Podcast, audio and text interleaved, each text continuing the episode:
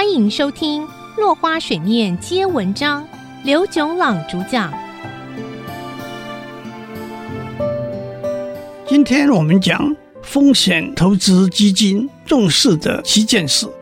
一家新创公司必须站在创业者的立场，针对风险投资基金想知道和了解的重点，做出以下的回应：第一，诚实。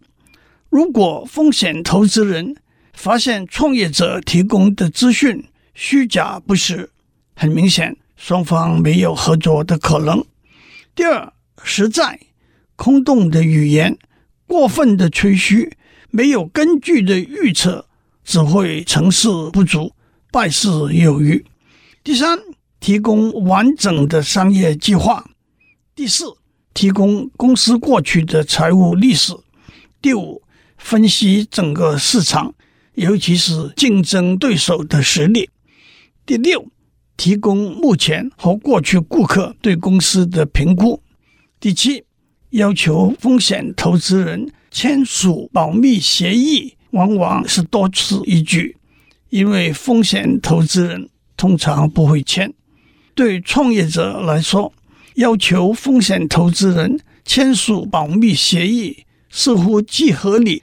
又是种故作神秘、抬高身价的做法，但大多数风险投资人对此都不以为然。第一，有声誉的投资人不会偷窃或者泄密，先小人后君子的做法往往被解读为不信任。第二，保密协议属于法律文件，在律师还没有几次看过或修改之前。风险投资人不会轻易签名。如果一个风险投资人手上有好几个案子，每个都要签保密协议，难免旷日费时。第三，创意常有雷同或相似之处，风险投资人可能看过几个创意相似的计划，更何况同一个风险投资基金里头。可能有好几位不同的投资人看过许多个创意上市的计划。如果最后基金选择投资其中某一家，为了搞清楚谁看过什么，是否违反保密协议，那就没完没了了。第四，风险投资人做初步审核和筛选时，别人不会知道或了解保密协议所包括的技术和细节。第五，保密协议将限制风险投资人和别人交流的机会，比如风险投资人想找他认识的专家帮忙评估计划内容的时候。第六，真正需要保密协议来保护的创意并不多，正是所谓英雄所见略同。第七，签了也未必有效。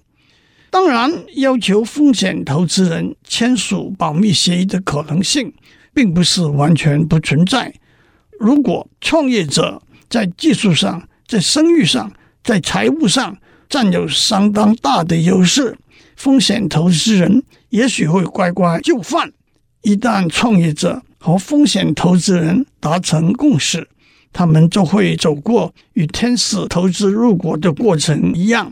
根据交易前估值和风险投资基金投入的基金，重新算出股份的分配。今天先讲到这里，我们下次再见。